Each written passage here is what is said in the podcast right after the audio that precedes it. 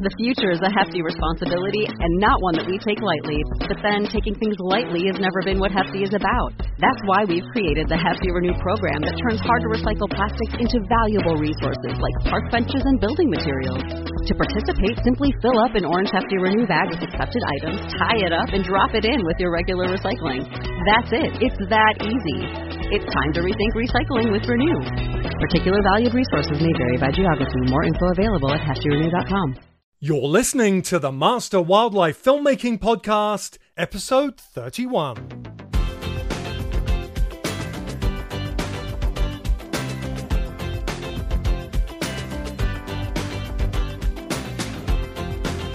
In 1986, Sophie Darlington's curiosity was aroused by Peter Matthiessen's book, The Tree Where Man Was Born. Shortly after, she arrived at Gibbs Farm Safari Lodge in Tanzania. Whilst there, she ran into Hugh Miles and Keith Scholey, two of the BBC Natural History Unit's finest, who inspired her to become a wildlife filmmaker. In 1990, Sophie was introduced to the legendary wildlife filmmaker Baron Hugo van Lawick, who was, as luck would have it, in need of a camp manager and sound recordist. It turned out he also required a new camera operator. So Sophie studied cinematography for several years under his watchful eye in the Serengeti National Park. Since 1991, Sophie has worked as a filmmaker and cinematographer specializing in natural history in remote locations throughout the world, from 78 degrees south to 78 degrees north, with a whole lot of Africa in between. Her impressive list of credits includes the BBC's Perfect Planet, Seven Worlds and Dynasties, Netflix's Our Planet, as well as National Geographic's Earth Live. Sophie was also part of the core team that won the BAFTA for cinematography in 2016 for the BBC's The Hunt, and she was accepted as a BAFTA member in 2018. In the future, Sophie would like to spend more time promoting the role of camera women in wildlife filmmaking, as well as teaming up with young creatives with an expertise in technology to explore new techniques and alternative avenues for natural history content. Good evening, Sophie. Thank you so much for joining me on the Master Wildlife Filmmaking podcast this evening. How are you? I am very well. Thank you for having me along. Um, how are you? Uh, I'm good. I'm great. Thank you. Yeah, my pleasure to have you here. And it looks nice and bright still. Of course, we're getting into spring now, so it's nice and bright there in London. And um, it's morning, of course, here in Nevada, so we're a few hours apart. But um, as you're probably aware, with the Master Wildlife Filmmaking Podcast, it's all about helping aspiring filmmakers see how the pros in the industry got to where they are and some advice uh, to help them along their way. Um, so I'd love to just get right to the start and find out how you became the camera woman that you are today. How did it all start? How did it all start? Well, by accident, I think, most probably. Um, I, I wasn't one of those kids who was enmeshed in worms and dissecting things, but I was a kid that could be found watching light. My thing has always, Jake, been light. I love it. It completely, I see light and I'm, I'm just like, you know, I'm drawn to it, moth to a flame. And um, I think that I left school. I had no idea what I wanted to do, what I wanted to be. I was at sea. I went and worked in a shop. Everybody said go to art college, and being really sensible, I went, no, not a hope. Um, and I ended up not taking a kind of normal route, but going off to Tanzania. Um, and that doesn't sound like a normal route. Um, I, I essentially got a break through a friend of a friend of a friend, which is often how these things happen. And at the age of 19, headed off to Tanzania for three months. I stayed for two years because I fell in love with it. And I was volunteering out there and I met a BBC film crew. And when I met them, it was like, ah, now I know what I want to do. That's it. And so I asked them for a job. And as is traditional with any person that you ask in the business, they say, no, go on. right. They said, go and go and get go and prove that you're interested, which is actually a really good piece of advice. Um, so I didn't come to it till much later until I found Hugo van Lawick, who very kindly became my mentor. But it was initially, it was sort of through a, a sort of like it's much easier now, I think, to be a wildlife filmmaker. There's loads of courses. Yes, absolutely. Yeah. Um, I think, you know, what I love, it sounds very much like Doug Allan's story as well, meeting yeah. the BBC out, you know, out when he was in the uh, Antarctic. I mean, I love that about traveling. You know, I traveled when I was young and so many opportunities opened up to me. And um, I think you know it's one of those things that when you're chasing something so so hard you know so so many people really want a career in something they chase it so hard. A lot of the time the opportunities aren't there because they're so tunnel visioned. Whereas when we just go off and kind of you know explore the world so much opens up to us. I'm not saying that's the only way to do it but it sounds like that happened for you. So how old were you when you headed out to tanzania so I was about, I would have been around 19, 18, 19. Okay. And, um, and I, I, guess the thing was that we were so lucky, Jake, to live in a time where travel, now that we see how difficult travel has become, and also the sort of, the, you know, the ecological fallout from traveling too. So it was sort of like we lived at a time of ignorance, I guess, and going out uh, to, to East Africa, going out to Tanzania, I met these incredibly inspiring. I met scientists, um, I met photographers, I met uh, paleontologists, and it all just sort of, as I say, it just sort of formed this fantastic kind of world in which I was able to go. That's what I want to do, and I, and and seeing. Um, I met actually um, Keith Scholey, who now runs Silverback Films, um, and um, also Hugh Miles, who is one of my heroes as a cameraman still to this day and uh, Adrian Warren. And um, I, as I say, I asked them for a job, and I still tease Keith and say it took him 25 years to give me one. right. That's fantastic. Well, mm. so now you didn't you didn't start off though as a camera person, right? You you did some other stuff. Is that right? Did you do some sound recording before? No, I did everything before. I worked in a shop. I worked in an animation company. I um, I did um, I worked on the Teenage Mutant Ninja Turtles for two years back in Dublin whilst I was trying to work out how I could get back to Tanzania. I started in Tanzania as a camp manager. Um, and I made myself really useful. And I think that's something we all know that if you want to get on, you make yourself useful. You see a gap, you see a hole, and you like, oh, I know, hold on, I can preempt this, I can get involved. Um, and I learned from some amazing people, very generous people with their time. Uh, sound recording as as you say, spotting, sitting with Hugo, watching, a lot of watching, watching people dissect their rushes, because we had a plethora of camera people who came out, incredibly talented, talented camera people. And um, every evening, not every evening, because that's that's what happens now that we can watch stuff immediately. Every couple of months, when the VHS has arrived back from Europe, right. we'd, watch the, um, we'd watch the rushes and there would be this brilliant moment of critique where Hugo and all the other camera people would critique each other's work. And that was an amazing way to learn. So, yeah, I didn't start by That's, being a camera person. With your original sure. and quite good question. Yeah, yeah. Well, and so you know, learning through watching people like that is so fantastic. I, I, used to do the same thing when I was hosting. I would go and watch the rushes with the cameraman just on the on the camera every night in a hotel room, and just look at the framing and look and learn that. And I I I love that creative side so much so. You know, I, I didn't want to host anymore. I wanted to be behind a camera and work on that creative side because it just pulled me to it. And I actually I heard you say in an interview once that you have an instinctive eye for framing and composition. You look and it's just it comes instinctively to you. Do you feel like that's always been, or do you think it's actually part of your experience of of growing? No, I think I think that I I um and I'm left-eyed. I'm left-handed very much and left-eyed. And if I try and film with my right eye, it's a disaster.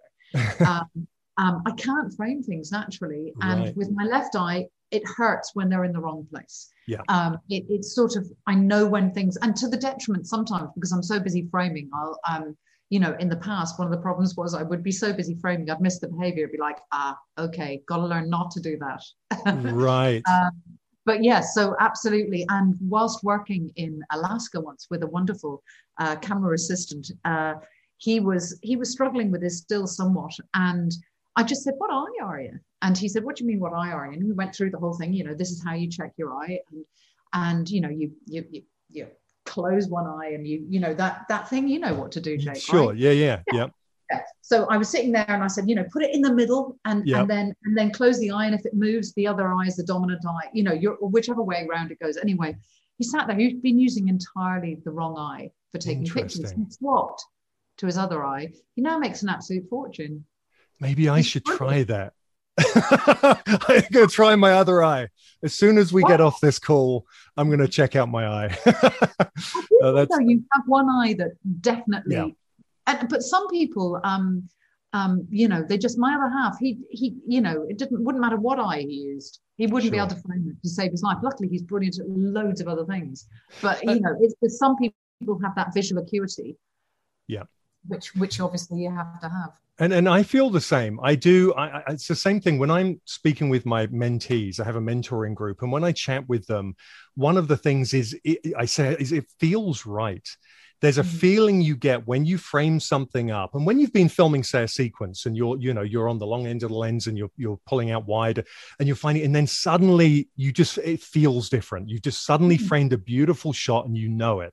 And it's not because you look at it and you go, oh, this is a beautiful shot. It's just that feeling. You just go, this is it. And you yeah. stay on it and you follow it and it's great. And I mean, I, I always say that, you know, when I go back and look at my rushes, I probably find, and this is this is, I shouldn't say this probably, but when I go back through them, I probably find that like 10 to 20% are beautiful shots like that.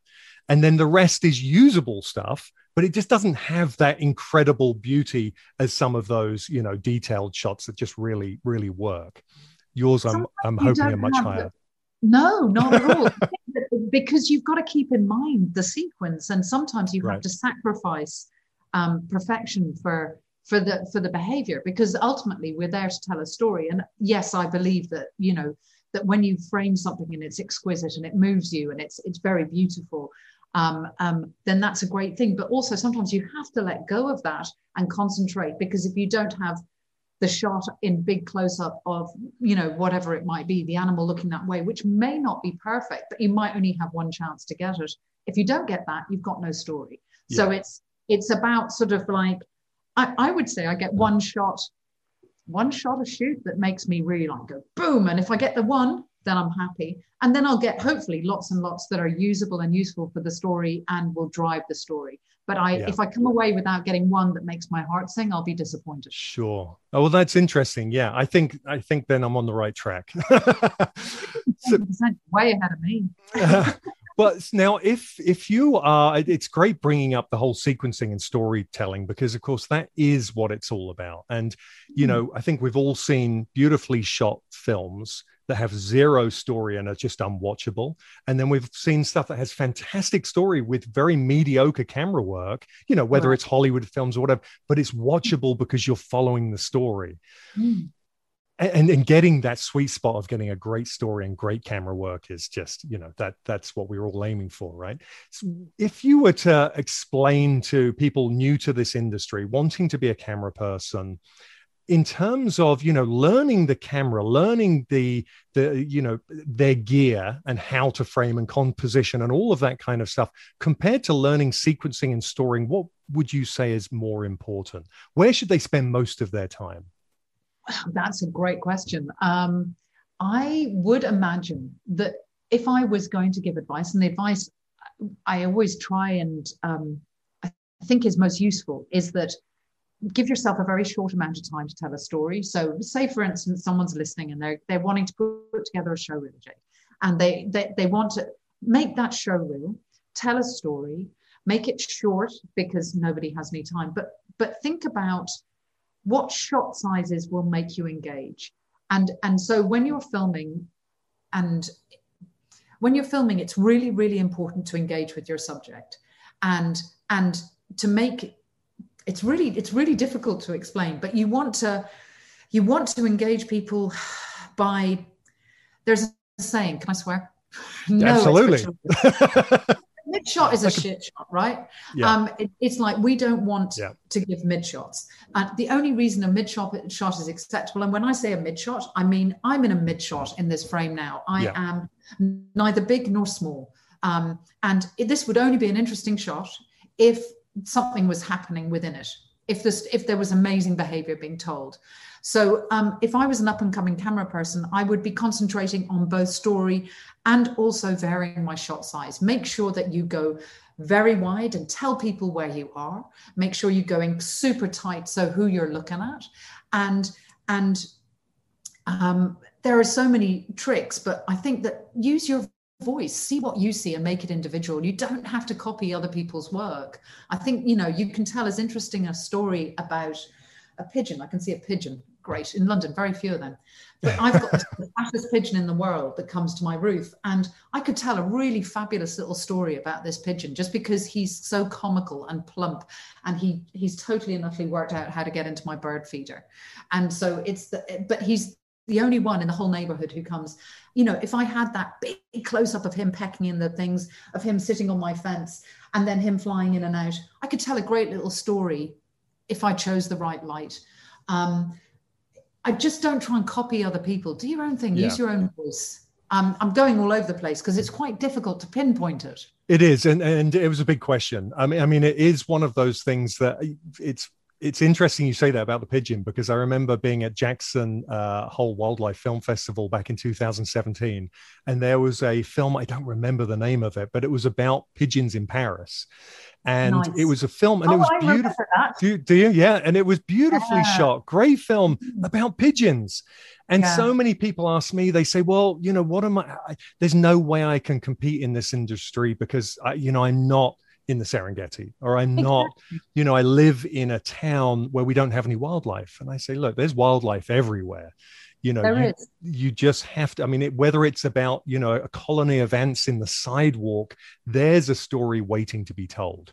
And it's how you do it. And um, exactly. how, and it's yeah. how you use your creativity. There's a wonderful young camera person coming up, Yuzuru, and he came having spent. We we talked for a couple of years um, about his work and he would send stuff and he listened and he you know it started off mid shots and by the end of it was beautiful but he did all of his work pretty much standing in a pond in the regent's park which is in the center of london filming some stunning grebes and he did it you know it was it was his creativity and his way of looking at the story from a slightly from his perspective. Yeah. but it was a story. It had you know and a story is what grabs us as you said so rightly. If if it's got no story. It's just a bunch of images and it's a chocolate box. What's fun about that? Yeah. And, and in this day and age, we can all pretty much now afford a camera that can take an incredible image. You know, we're not limited anymore by the gear, we're limited by our creativity and the story that we can tell. So um, yeah. that's fantastic. So go. I want to go back a little bit to. So you, you were you were in Tanzania. You're now working in the industry. You're filming and doing everything else. What mm-hmm. was the big stepping stone from that point on there that really cemented you as a, a camera woman? Well, I was very, very lucky to have the the back the backing of Hugo van Lawick, actually, who who who really was an ally to so many of us, and he championed us and he gave us opportunities. So um, a film would come up, and I got my first ever film, having only really assisted and i mean i've been working for three years don't get me wrong for no money at all like you do when you're happy to learn something yep, you know? yeah um but he he had been watching my rushes and for whatever reason he felt i was able to take on a film myself. So i think that was my massive step. I was very lucky to be working with patrick morris a very experienced producer and um and with another cameraman. Um uh, but so gus christie but we we made a film about lions and it was shot on film, which was way back when. And um, it took a year and a half to make. And we I got nominated for cinematography at Wildscreen at it. It was the first film I'd ever, ever done. I was up against wow. Owen Newman, who was the who is the god, you know, he was just he's such an amazing camera person. And that got my name on them, you know, you know, that was my leap up to then people sort of getting in touch and saying, Oh, actually, I think she's she's not actually doing this because unfortunately when i started if you got maybe um, as a woman if you got into this there was often a thing there was maybe there was an undercurrent that you got this gig because you were a woman. Yeah. and what was lovely to be nominated was it wasn't because i was a woman it was because the work we provided was beautiful and it was fantastic. And i remain incredibly proud of our film to this day. Um, so that was my i would say my big leap. Um, well, that and, that's fantastic. But let's make it clear here: that was your first film that you filmed, and it you you won an award. But you had been well, working. No, no, no. I'm not oh, got nominated. You got nominated. Sorry, you got nominated. uh, I would have given you the award, but there we go. Uh, yeah, yeah. No, it. but let's be clear here: you were working for years and years at this before Years. that, right? Years, years, and years. but So- years and years of just watching and learning and earning very little money. But I didn't care because what I wanted to do was be out in the field, and I was incredibly privileged because I was able to live in Serengeti on and off for seven years, um, which was, you know, that doesn't happen anymore. It just doesn't. Um, Sure, yeah. So I lived at a time where that was practical. I mean, it happens very rarely. There are some people who come up and you see them. But as I say, when I was doing it, there was the national there was the National Film and Television School, which Justine Evans um, went through. But really, that was it. There was very little else. Whereas now there is just a plethora of incredible um, schools and teaching that, that goes on. You can learn online from people like yourself. You know, that's an amazing resource. Um, or, or many other camera people who are, you know, there's a lot, a lot of places you can go and learn from. Excuse me, the local jazz bar has just started up. I don't know if you can hear it. I can hear it in the background. I thought you had maybe a party going on and you were about to return to that's London. Um, it. Now, of course, you are you're now a huge inspiration to other women looking to do this. You are. You're a massive inspiration to everyone, let alone just women. Um, but but you are because there's I mean I know lots of women who are looking to get in as producers, directors, camera women. There, there's there's so many opportunities in this industry, especially now because the industry is really growing as a whole. Mm. What advice? Well, well, first of all, before we go into the advice, what I really want to know is for you as a woman moving up in this industry, how hard was it for you in, in a male dominated industry throughout the last, you know, however many decades? Did you find it held you back in any way, shape, or form to be a woman? Or did you find that because of your skill set, it didn't really matter? I, as I said, I think I, uh, working with Hugo, um, I, I hit a very lucky thing because I think Hugo gave me an opportunity and there was never any other agenda other than he saw talent and Yeah. passion. Um, I think that a lot of other people I've I know have had different journeys and it hasn't been that way. So I'm also huge, by the way. I'm six foot. Uh, no, not huge, tall. Sorry, I'm very tall. um, and so therefore, I think that I can I can hold my ground when I'm meeting people. It's not like I'm little. I'm I'm I'm, Right. I'm, I'm, I'm I'm able to to look a lot of men in the eye, if not at the top of their heads. Sure. Um, yeah. So I think that um, maybe I'm a bit scary. Who knows? I'm not quite. I'm quite outspoken as well, and I think that.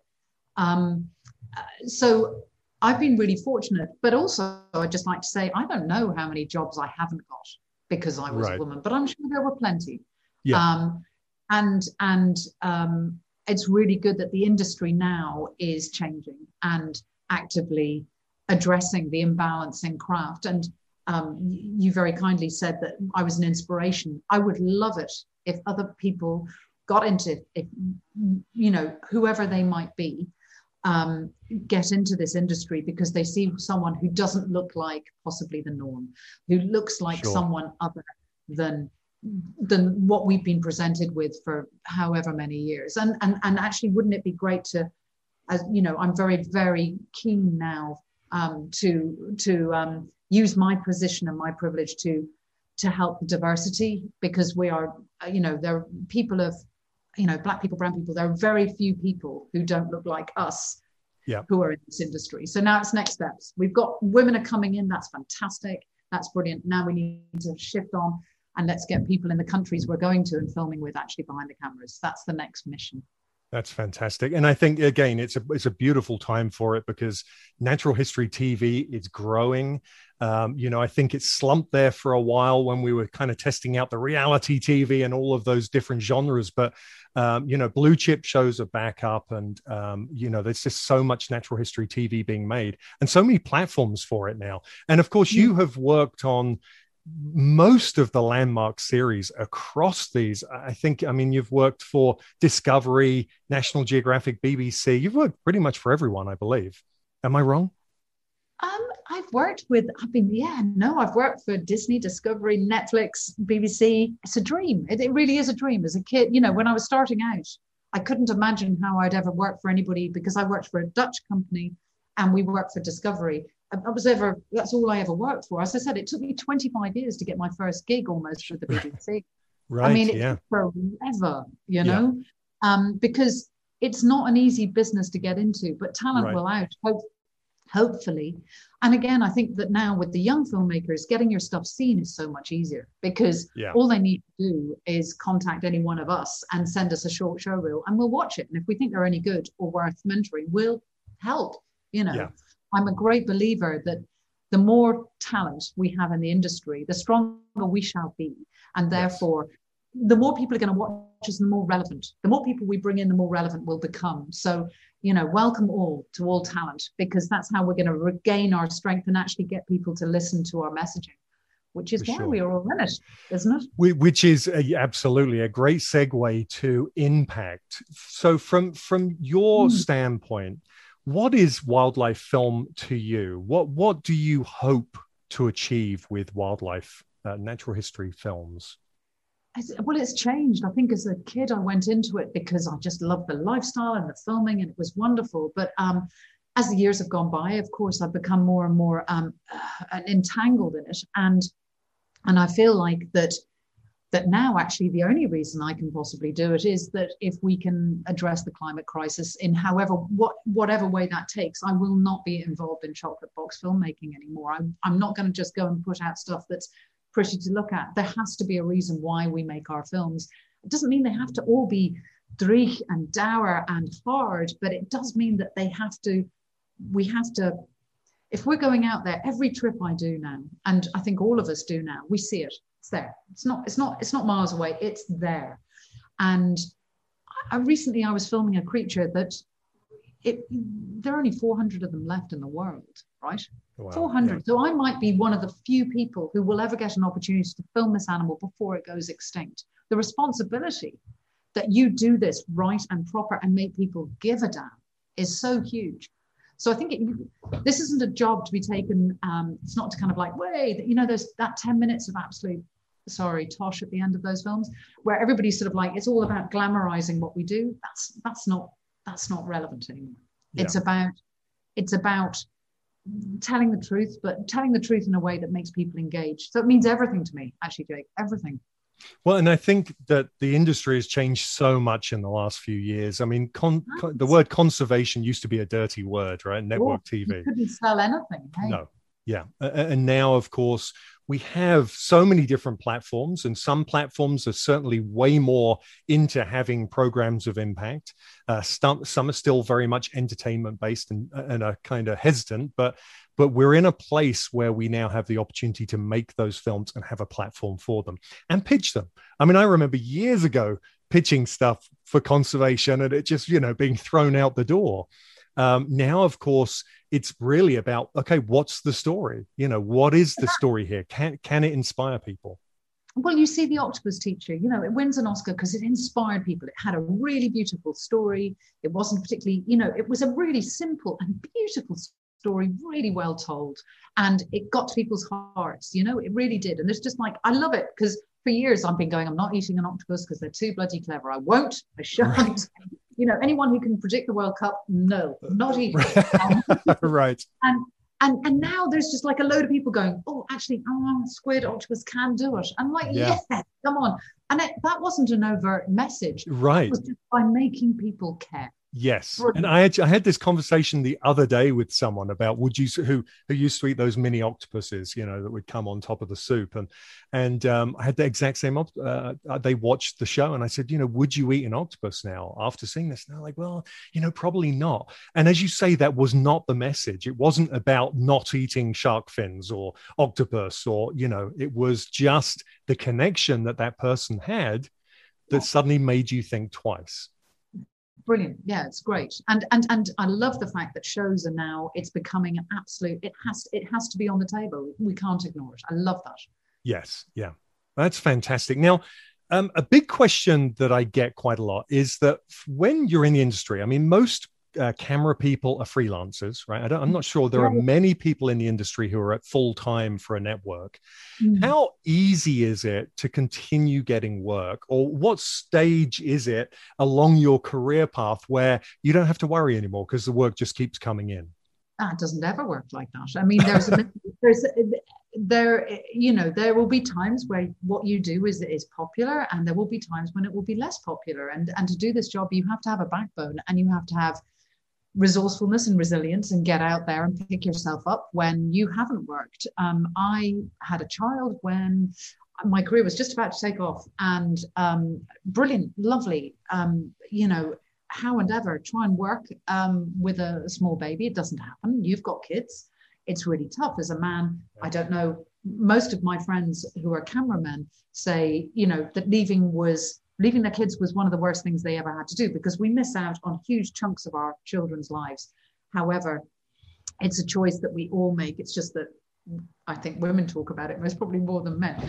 But um, I think that with my son, there was, um, um, you know, there were there were years where I didn't work, years. Right. Yeah. And so much so that when I finished, I, I stopped work. I was filming on film, and when I came back, I was filming on on um, um, beta beta tape. Yeah. And I had no idea. I was used to like 10 minutes of, yeah. of, of, a can, and I went to 45 minutes and pre roll. I'm like, well, this is fantastic. Let's take another decade off. I'm planning on to later, but I love it. The advances in tech are absolutely yeah. fantastic at the minute. Um, but yeah, so it's as a freelancer, it's tough. Reality is it's tough, and it never, you know, yes, there will be a few people who never stop working, you've got to find a balance though, because yeah. you've got to have a life. I've got a partner, I've got a kid, I've got friends, you know, and, and I don't want to be away. They're not all in the Antarctic, are they? they aren't. There's a few of them there now. Okay. But, yeah, absolutely. No, you know, I've spoken about this before. I think with Nate Dappen, I was chatting about this, and he he was he's the um, happy father of uh, two new twins and his uh, I think two or three year old daughter now as well, and just the challenge and finding that that work life balance because it is something that actually I took very very seriously. I didn't want to miss out, and so I stopped doing far off travel and I started to build a career around local non-profits and and doing things like this. You know, doing at kind of finding other ways to outsource and create other business ideas and really that's what's great about being a freelancer is you have those opportunities you're not kind of mm. stuck mm. but i did that because i wanted to make the choice of not being away from my kids so i know a lot of people i've spoken to doug allan i think one of them being away so so much as you say it takes a toll one way or another you you, you have to make choice. It's a very difficult thing to do. And um, there's not a right or a wrong by the way jake either. But it right. is something to consider that this is not whether you're a man or woman or another whoever you know another. You you you it's it's it's um you know it's something you have to think about. It is. And as you say there's no right or wrong. It's what makes you happy. And i think that's probably the key over all of it is what do you want from life right? What what do you want where do you want to be? Do you want to make impactful films and just focus on that and not have a family and go and do that 100% of your time? Or do you want to try and do a bit of both and dabble here and there? And and you know i always look at i think i'm still i'm i just turned 50 this year. I'm dabbling. I'm dabbling at life all the time right? That's all i ever really do. I can't yeah. call this a career. I call it dabbling. Well i don't think you have a career. I think you have a life I yeah. do. I don't yeah. believe that, you know, this is it, people. I think this last year has shone a light on that very heavily. And yeah. we've all, you know, I don't know about, you know, last last year, nine months, no work because of COVID, obviously. And many people have had it much, much worse. So I've got nothing to moan about. Sure. But but um you I would say that you have to have um a resourcefulness and a self what do you call that thing where it's it's all you know you have to generate your own your own moment, your, yeah, motivation. Or, motivation, yes, yeah. exactly. I think yeah. you have to you have to be very self motivated. Well done. Yes, yeah. Thank you, thank you. Okay. so, what what is the typical? Obviously, last year was definitely not typical. What mm-hmm. would and there may not be a typical, but what would, if there is a typical, a typical year be in the life of Sophie Darlington? How how many months would you say on average that you are away a year? I'd like to work. I'd love to work for six months a year, um, six to eight months, and then have you know six to four months at home. But also when I'm at home, I got asked today, "How was my holidays?" It's like, are you mad? You know, as a freelancer, you never have holidays because you're no. always like, you know, you're putting momentum into the next project. You're researching. You're talking about future projects. You're, um, you know, you're feeding back. You're you, you never stop. Yeah. So um, yeah, holidays are something you go on which yeah. you know I haven't been on in a while. In a while, I don't know about you. I don't think anybody no. has. Not for a very, very probably about a decade. Um, it yeah, it's one of those things. As a freelancer, it, it sets you back. I mean, when you stop, at whatever you know however much if you stop for two weeks you're literally two weeks behind aren't you because because you've got to keep stuff you know ticking over absolutely it's constant discussions and and it's fantastic and also you uh, right now especially you have to hold on to things quite lightly so you might be told about something in a year in advance you'll have fantastic discussions with the production people with the producers usually it started off with the um, producer directors they'll contact you would you like to do the sequence um, they'll go into the sequence a bit. You'll look at your diary. Yes, it works. It's great. Then you start into the logistics. You think about what kit, what you can bring to the shoot, how you can tell the story maybe in a different way that they haven't thought about.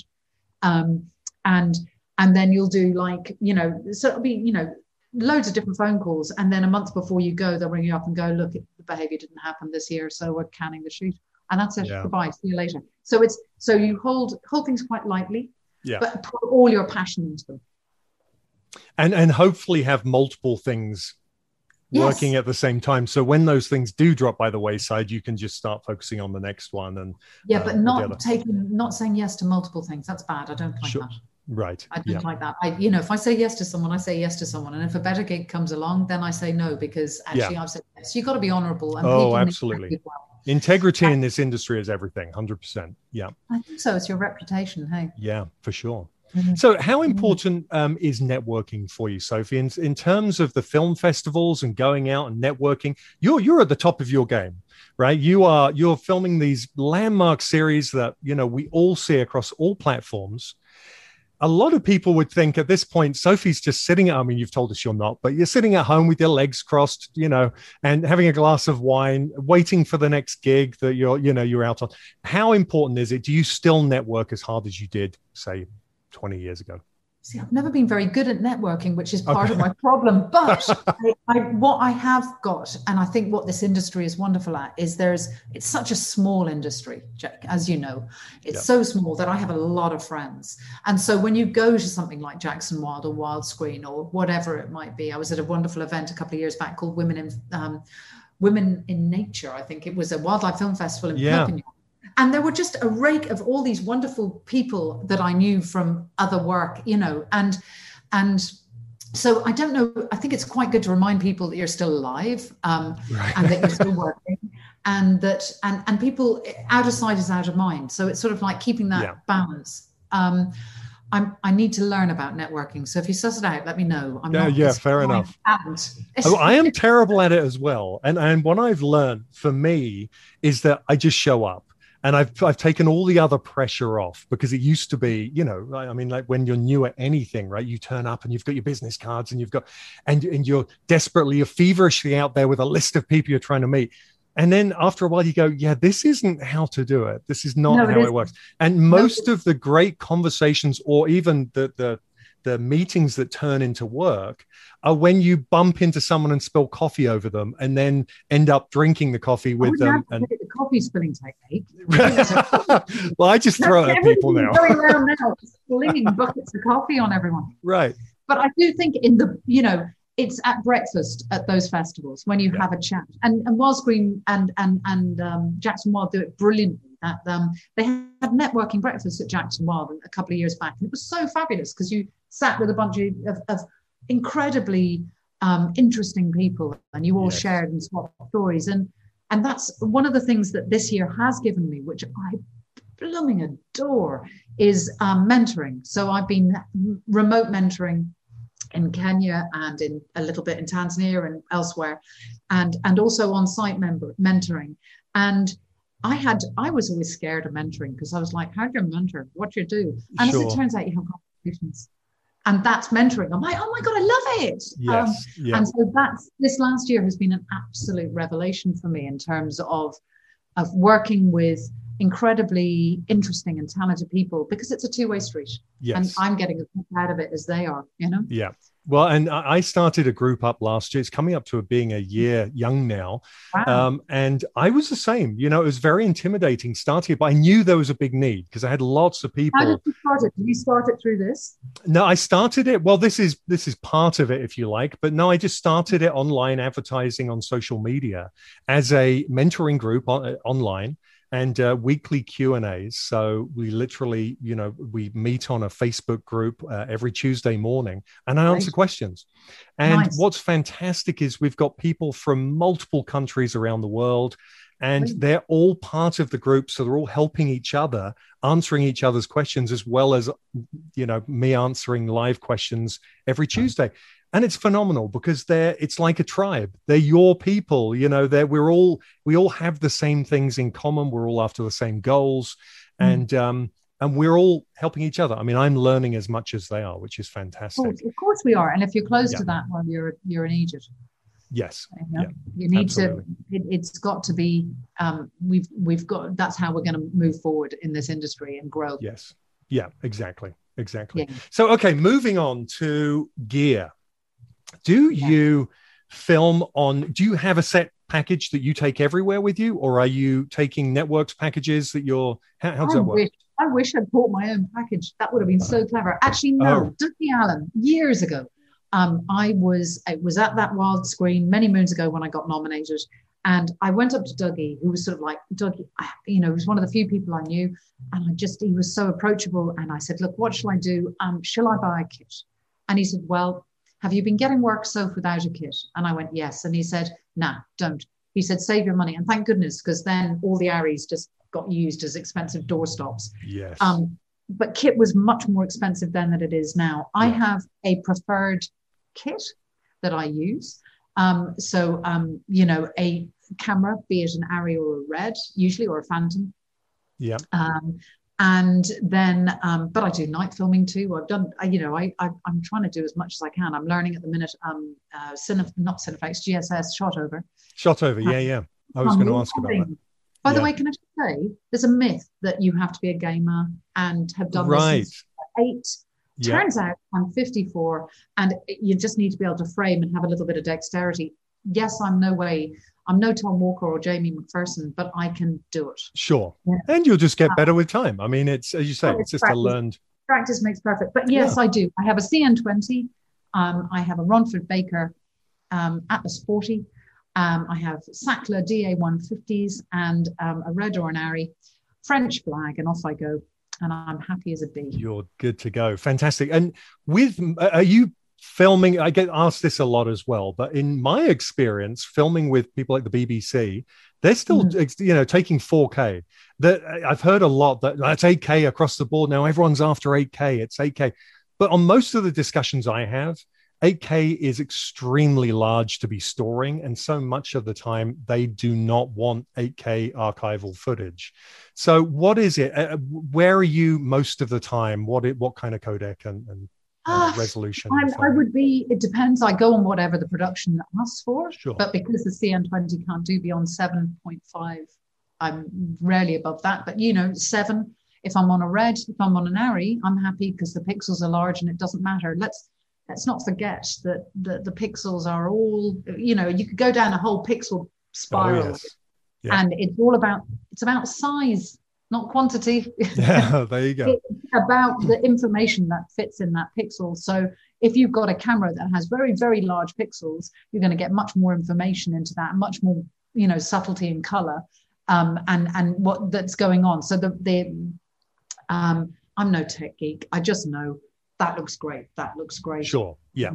um, networks set what they want, and you don't have yeah, any choice. You don't exactly. They'll accept yeah. a certain percentage of 2K or yep. even HD if you're sure. you know if you're if you're um if you've got a piece if you've got a lion backflipping and smacking a flamingo around the head you can shoot it you know quite happily on a phone at yes. you know at, at HD and they'll take it.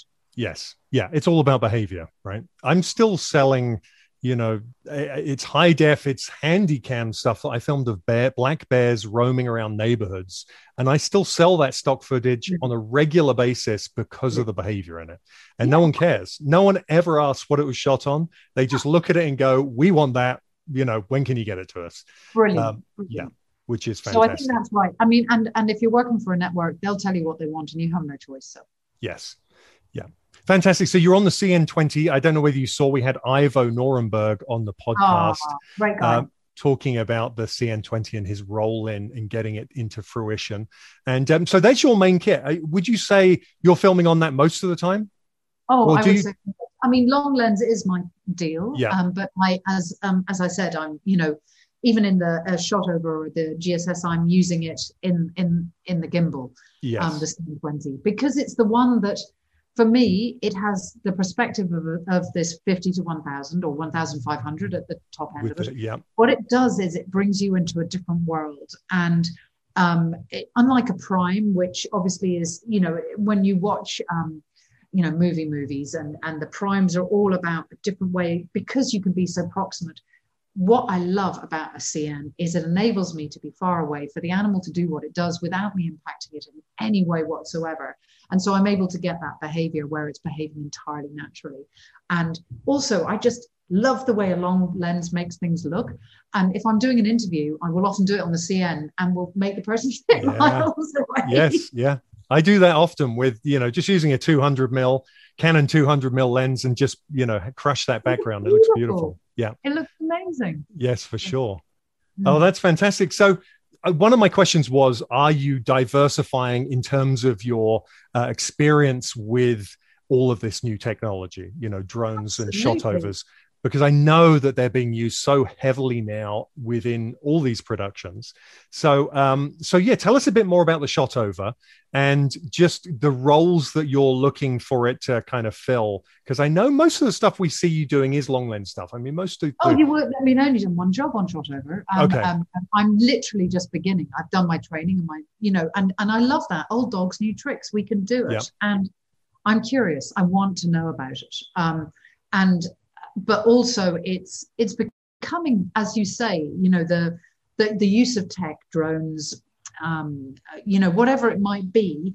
People are expected to have much more of a breadth in their technology technology than we would have in the in the past because obviously we were limited by speed of film stock et cetera et cetera whereas now we've got you know we've got mad isos we've got we can you know we can shoot on a moonlit night um, we can shoot with a ronin with a with a with a gimbal on a car and it's all the the thing that i absolutely um, i think is really important is that we use all this tech to tell a story as opposed to using the tech so we can show off what we for can the do with sake of it. Sure. And there's a real danger of that. Do you remember that time when the Phantom first came out and everything was like it had had 2000 fra- yeah yeah You remember? Everything Yeah. was just like, oh, 2000 frames a second yeah just everything was just like, oh my god, it's so boring. yeah Um, and then last year, everything was drone. Everything was drone. And then, you know, and the gimbal, everything is Ronin. And it's like sometimes I don't want to spin around an animal just for the sake of it. yes Why am I spinning around it? Yeah. Use your tech to tell a story. And and and then it becomes truly exciting and magical. I, I think there is this danger that what what we're doing is we're replacing behavior with technology right Yeah. instead of waiting to get those incredible behavioral shots that tell the story instead we'll just we'll just go in slow motion around an animal make it look cinematic great there's you know 25 seconds taken up let's move on and Yeah. yeah. you're in danger of losing the story if not careful i think we've seen that with as you say slow motion time lapse was a big one when the Oh god, starry massive. night you remember that starry nights were in like every other shot. Transition starry night. Like anything there's a fashion you know? There's Yeah. a, an absolute fashion and and and you know and who knows where is it where is it going? I think it's exciting. I think tech is wonderful. I uh, personally i'm not a fan of being aware of tech when i'm watching. It takes Right. me out of that world. When i'm watching something i want to be immersed in it. I want that Yeah. story. I want to feel like i'm not there. And the minute i feel a bit of tech that's sort of like oh my god i'm going along with you know with a something along you know Yeah. i've got a got a June buggy and it's going with this animal and it's like it's a gadget. Stop it. yeah But if it's going along at a certain and there's a reason why it's going along, then great. But as you say, if the story has has got you captivated so that you're not thinking about it, it's when you lose that thread and now Yeah. you're just worrying about the images. And of course, being camera people, we have a tendency to do that anyway and dissect things. You know, it can be hard Oh, sometimes. Absolutely. Right. Just watching something for the sake of watching it, right? But I mm-hmm. mean, something like My Octopus Teacher was great for that because it did, it was a different story. And it did, for me, it certainly made me come out of, you know, keep thinking about the shots and things like that and just think about what the, you know, this, and in very relatable stories as well, a human story, you know, a wildlife story. Um, It- It it's well worth watching Roger Horrocks, um, the camera, uh, the cinematographer, um, talking about it on Red. I think there's a great interview on Red with him, and he talks so beautifully about his choice of lens and how he wanted it to blend with, you know, the the the, the main man, and you know how there was such thought. And I don't think you get a chance, you know, often to hear about people speaking emotionally why they're choosing I, I know why I choose the CN20 and why I go at certain focal lengths because it emotionally, it we talked about it earlier. It's right. It's just Yes. right. Yeah. You know. But listen to that one. Um, it's a fantastic. Um, or um, yeah, there's there's some fabulous um resources out there. They really for, are, yeah. learning about why people are choosing the lenses they're using and the light that they're using and the um, you know, the, the, the tech. I'll look It's that all- up. Yeah. No, and it's it's great. I, I love just talking about that because I think it does. You know, one of the things that I find is that it brings us back to basics. I think as well, because when you go back and watch some older stuff, you can really see just how how simple shots work Mm. so effectively when they're telling the story that as you say you know you can over i mean i think we're at this hump where we're starting to get over the tech a little bit drones have been in now and now they're you know Mhm. pretty much everyone can afford a drone now of some description um, Right. and we're the getting of the aerial, isn't it? absolutely yeah and i mean they all of these things have a great reason to tell to be used to tell a story but as you say i mean like you can establish with a drone and then get down and tell the story rather than drone you know then another shot then a time lapse and now a drone another time lapse another drone shot you know and then going back and forward between the the two but um story is great. Sorry to interrupt, but there's a Yeah. great film I saw about. Um, it's about sheep in the Lake District, and it's entirely shot on drone, apart from a few shots on a sheep and on a shepherd. And actually, it's it's slow TV, so it's very very Sure. clever. yeah. Because so it, it, again it's about stories. So they've used drones but in a way that you just go into the world of drone and you get used to it and it becomes as opposed to becoming a, a trick. Yes. It's it's actually a story tool. So Well- um, we'll try and remember the name of the the great mountain sheep gather possibly. Fabulous little film if you haven't okay, heard of that, fantastic, just yeah. it. really good Well, again, you know, if it's captivating, it works. And I think that goes back to what you were saying earlier about do your own thing. You know, if you Mm. can find a way to, to creatively tell a story that's different, and it Yeah. can be hard because I think, you know, another question I get an awful lot is, you know, what can I do that hasn't already been done? And it's a great question because so, you know, so much of the wildlife in the world has been filmed, the great spectacles, many times. Go ahead, go ahead. Sorry, I'm just going. Do they ever think when they're asking you that if you knew that, you'd do it yourself? Right. It's just like, um, well, let me just give you a few ideas and off you run. That's like right. productions who ring you up and go, so uh, what's the film you'd really like to tell? It's like, well, just don't know. Yes, exactly. I'm just Exactly. giving you your film. Think of Oh, your own film. yes, exactly. If, if I can think of that, I'll make it myself. Thanks ever so much. Well, Oh, I no, think that that's why I mean, but that's a great way to get into how today we're in such a great place. Earlier, you mentioned how easy it is now for filmmakers to get their stuff seen, and I Mm. think you know the fact that Patrick Dykstra, who I had on the um, the podcast a while back, he worked on um, Blue Planet, did some of the whale shots on there. His footage of uh, I think it was humpback whale behavior was seen on Vimeo by BBC researchers, and then Yeah. they reached out to him, and Well- now he travels the world as a camera person Brilliant. filming Love- whale research, right? and- lovely. Yeah, and so, so much of the time when I'm speaking with researchers, I ask them, I ask them, you know, where are you getting your stories? And they're like, we literally are searching YouTube, Vimeo, and we're finding what people are doing. And I'm like, that that's the first time in history that that was possible, right? In that way, where they just have this ability to reach out to average Joe, you know, uh, on the street with a camera because they may have filmed something not seen before, and then it starts a whole new thing. So and, and I- also takes is one person to send it to one person who thinks it's good, and then you're in. You're yes. in the door.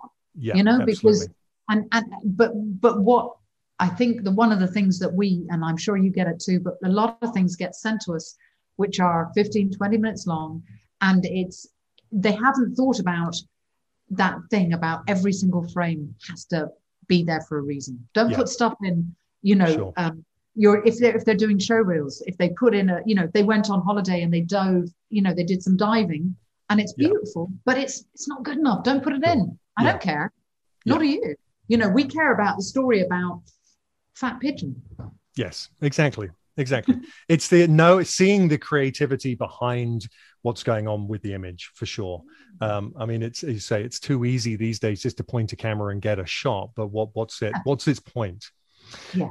So okay, I'm not going to ask you what is the show that you most want to film and, and steal your idea and run off and run off and film it.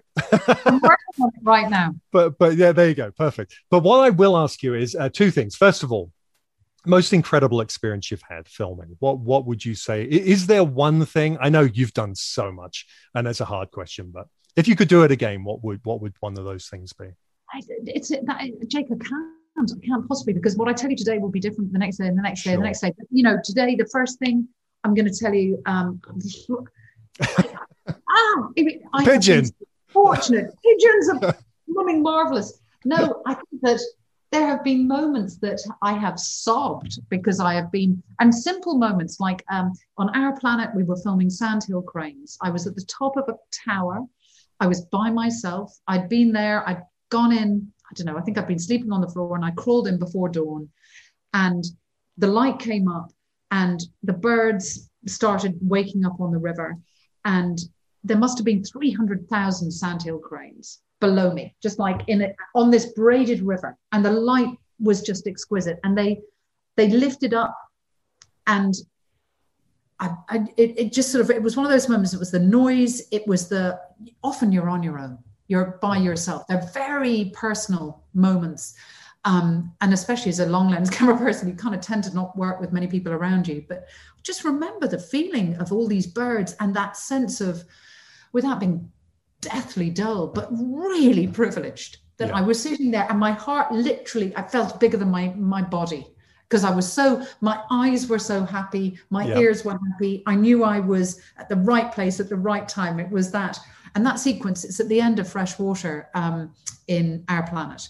Um, I bloody love it. It's such a, nothing happens. So there's no story yeah. there at all, apart from the right. conservation story. Yeah. But everything about filming that was amazing. But then you know that's the filming the bear when the bear comes hoofing past you there's the you know being stuck with a bunch of you know a quarter of a million penguins in antarctica when you're by yourself and you look around and it's just you and one other person for hundreds of miles wow. you know.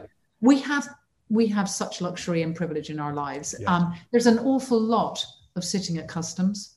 Sure. And in economy, by the way, yeah. uh, with your, I've got long legs. I said I was tall. It hurts physically. Yeah. There's a lot of, you know, not washing and eating rubbish and being uber tired, but you don't remember any of that. You remember the, the lift off of those cranes. And that's the beautiful thing. It's those moments. There's not many jobs. I mean, I've done a lot of jobs in my in my time, and there's not many jobs that give you that moment of sheer bliss mm. when something like that happens, you say that makes it all worth it. I mean, all of the yeah. hardships that ma- mm. those moments make it worth it. That you know you're on the right path to doing what you want to be doing.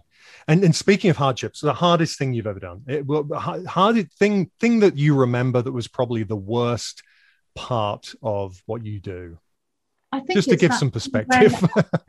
Well, no, the honesty is that I, I again on our planet when um, we went to film the polar bears in northern in Canada, and um, we went. There was a team of us, four of us. We went up. We were fully prepared. We were fully convinced that we were going to smash this sequence. We were going to get behavior un, that that had been filmed, but not, you know, with the resources that we had. We were going to nail this. Months and months, years of preparation by the production people, and with us, and then we take you know, a huge carbon cost. It feels bad. You go to this place in the middle of nowhere. And because of the climate crisis, the behavior didn't happen. It, there was too much rain, and the polar bears sat and watched as The char swam past them, they couldn't catch them, and we didn't get a sequence. So we went to the other ends of the earth and we saw just what we've been doing to this planet and we're part of it but we but we didn't we came home empty handed yeah and that's happening more and more yeah which is i mean bringing it home so sure. that's heartbreaking that's really yeah. tough absolutely Makes it more and, important well, and it, also goes to show. I mean, obviously, it's heartbreaking from the planet's point of view, our point of view, and, and what the, the mm. message there. Um, what what I like about you telling that is it just goes to show that it doesn't matter how many resources you have. It still doesn't mean that things are just going to work out. Just because you might have the backing of money and a network and the right mm. gear and the right people and helicopters, and you can still come home empty-handed. We didn't have helicopters. We had float planes, though. Okay, all right.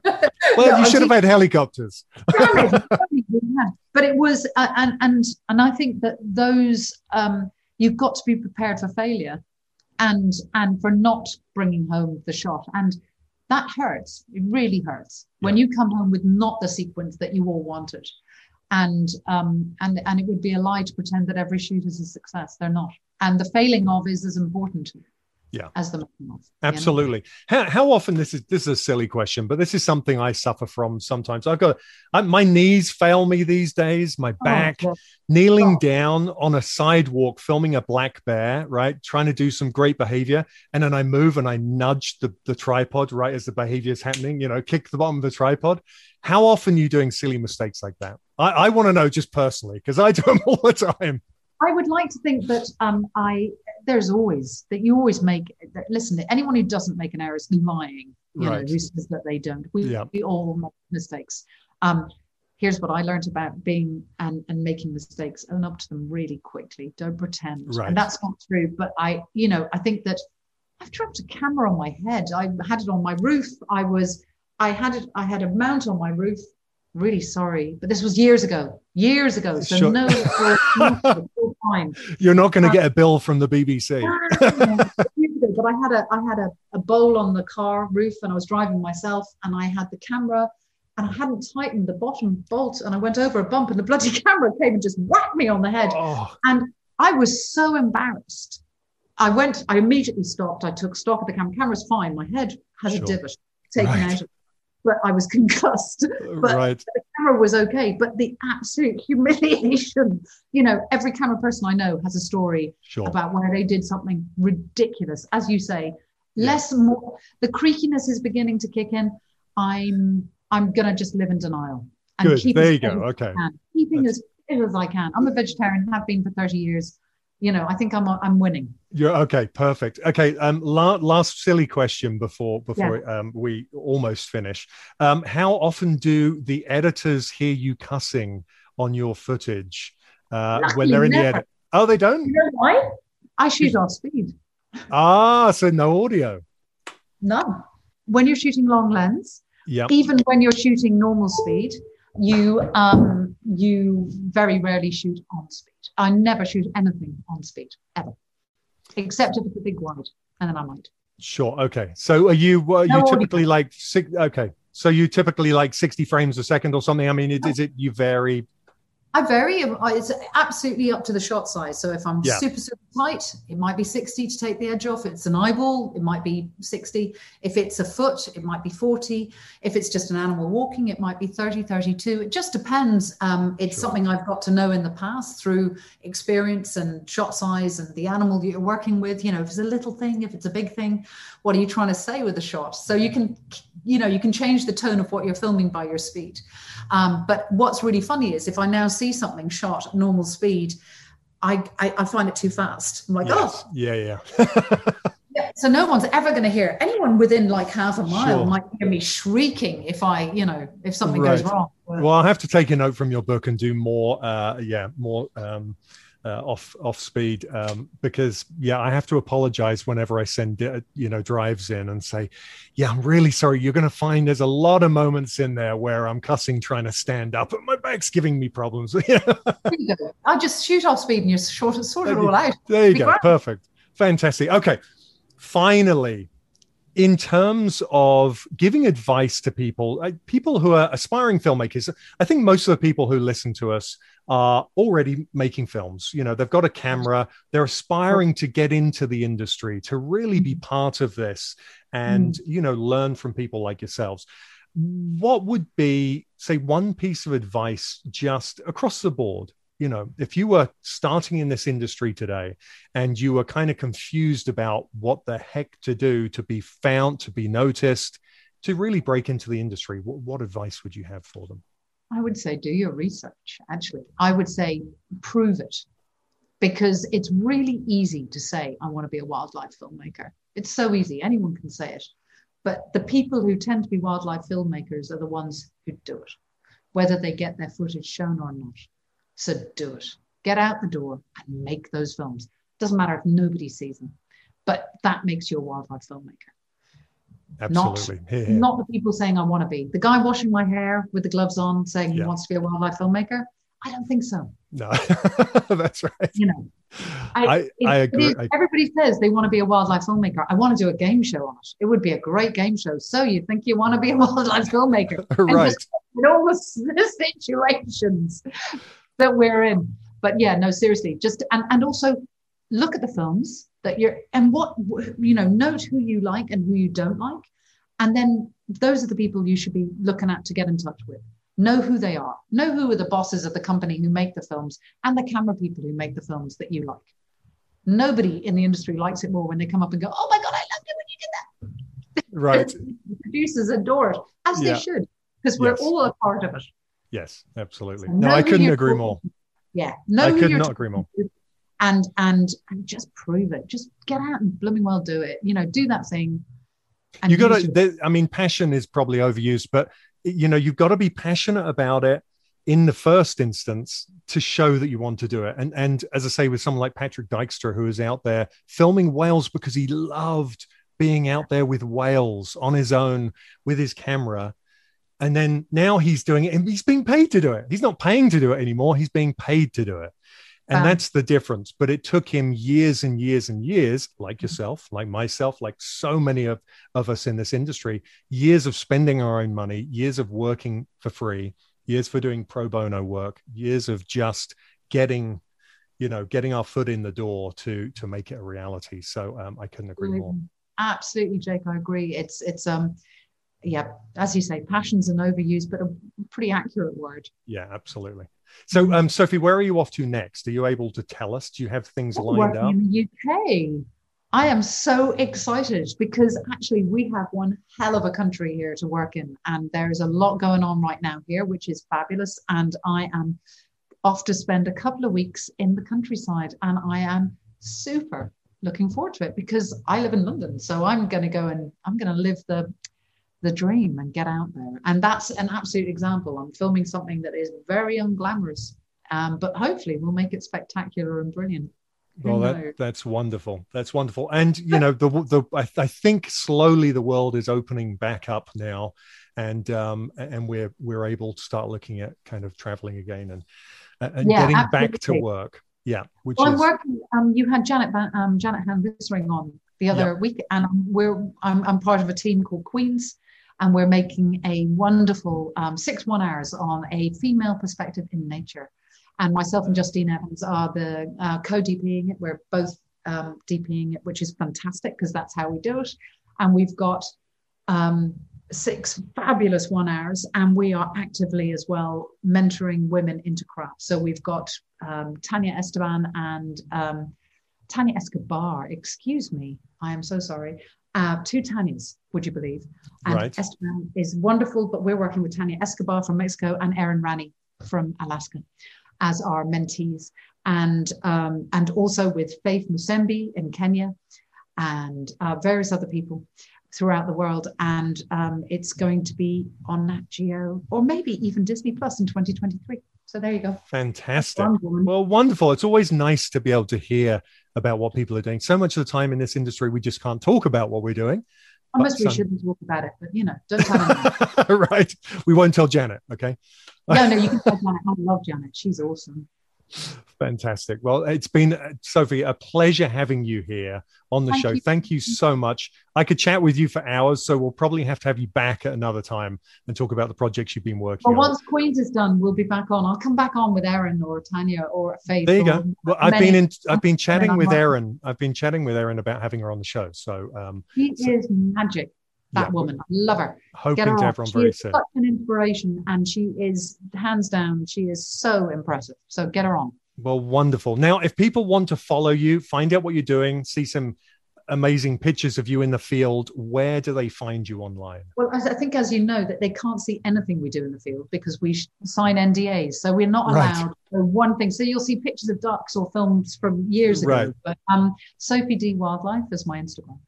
And um, I have no idea what my Twitter is. It'll be something like who does Twitter anymore anyway? the pigeon.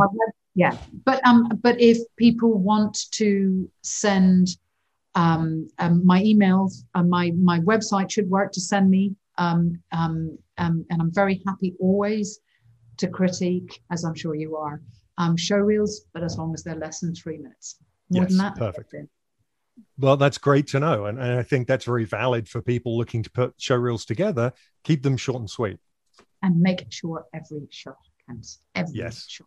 I want to know Perfect. why Well- they're. Great advice. Thank you so much. I'll put your links up on our uh, on the web page for your episode. We'll put the links in there so people can find you. And um, thank you again. It's been a pleasure. My absolute pleasure. Good luck. Take care now. If you've enjoyed this episode of the Master Wildlife Filmmaking Podcast, then please leave a rating and a comment. And remember to subscribe to keep up to date with the series' future episodes. You can find out more information about wildlife filming at jakewillers.com. And if you're interested in starting a career in the wildlife filmmaking industry or being mentored to further your career, then please visit jakewillers.com forward slash mentorship. Thanks for listening.